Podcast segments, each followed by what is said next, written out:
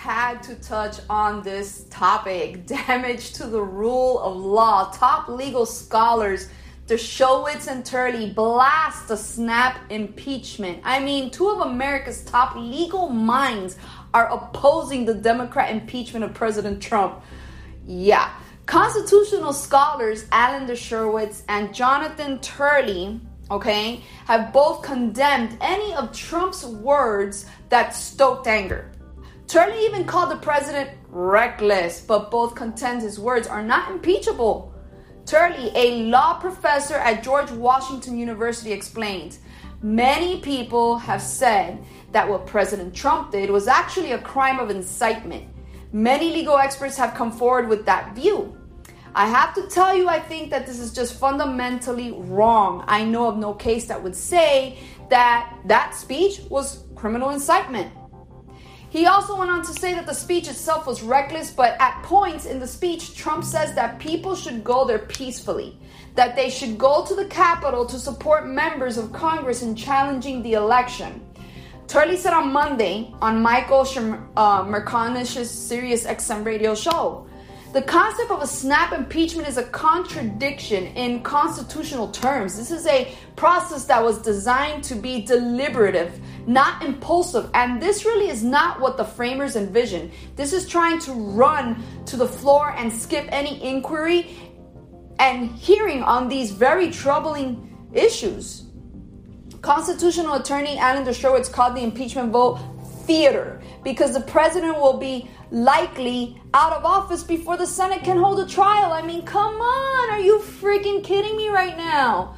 The Constitution only empo- the Constitution only empowers Congress to impeach and remove a president from office. Once he's out of office, Congress loses jurisdiction. They can't have a trial. He said it. Come on. Dershowitz further contends in analysis for the um, Gatestone Institute, and he says, "Let us be clear about what those who would impeach and remove President Trump are really trying to do here." Okay, they know that under the Senate timetable, there is no realistic possibility that a Senate trial could be conducted and completed before January 20th at noon. Like, seriously, what they want to do is to impeach President Trump without giving him an opportunity to defend himself at a Senate trial. That's all it comes down to.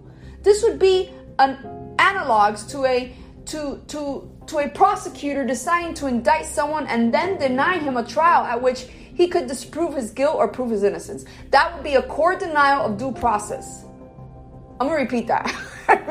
that would be a core denial of due process, as would impeaching a president based on a majority of the House while denying him a trial in the Senate that requires a two thirds supermajority to remove.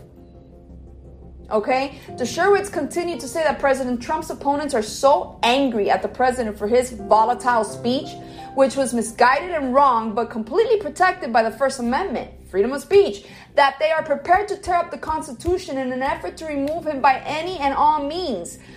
God, what is going on here? They are prepared to ignore the First Amendment, distort the 25th Amendment, stretch the criteria for impeachment, and permit House impeachment without a Senate trial. When in the history of this country have we ever even seen that?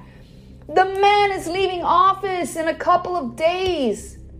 I mean, these efforts, if successful, by the way, would do more damage to the rule of law than the horrendous mob did when they criminally stormed the Capitol and inflicted harm to life, property, and democracy. What these rioters did deserves serious punishment. I completely agree with it. And it will be likely be forthcoming. But the constitutional rights of all Americans should not be compromised based on that terrible singular incident at all. Absolutely not. Where where are our, our rights? I don't understand. What do you think? Let me know. God bless.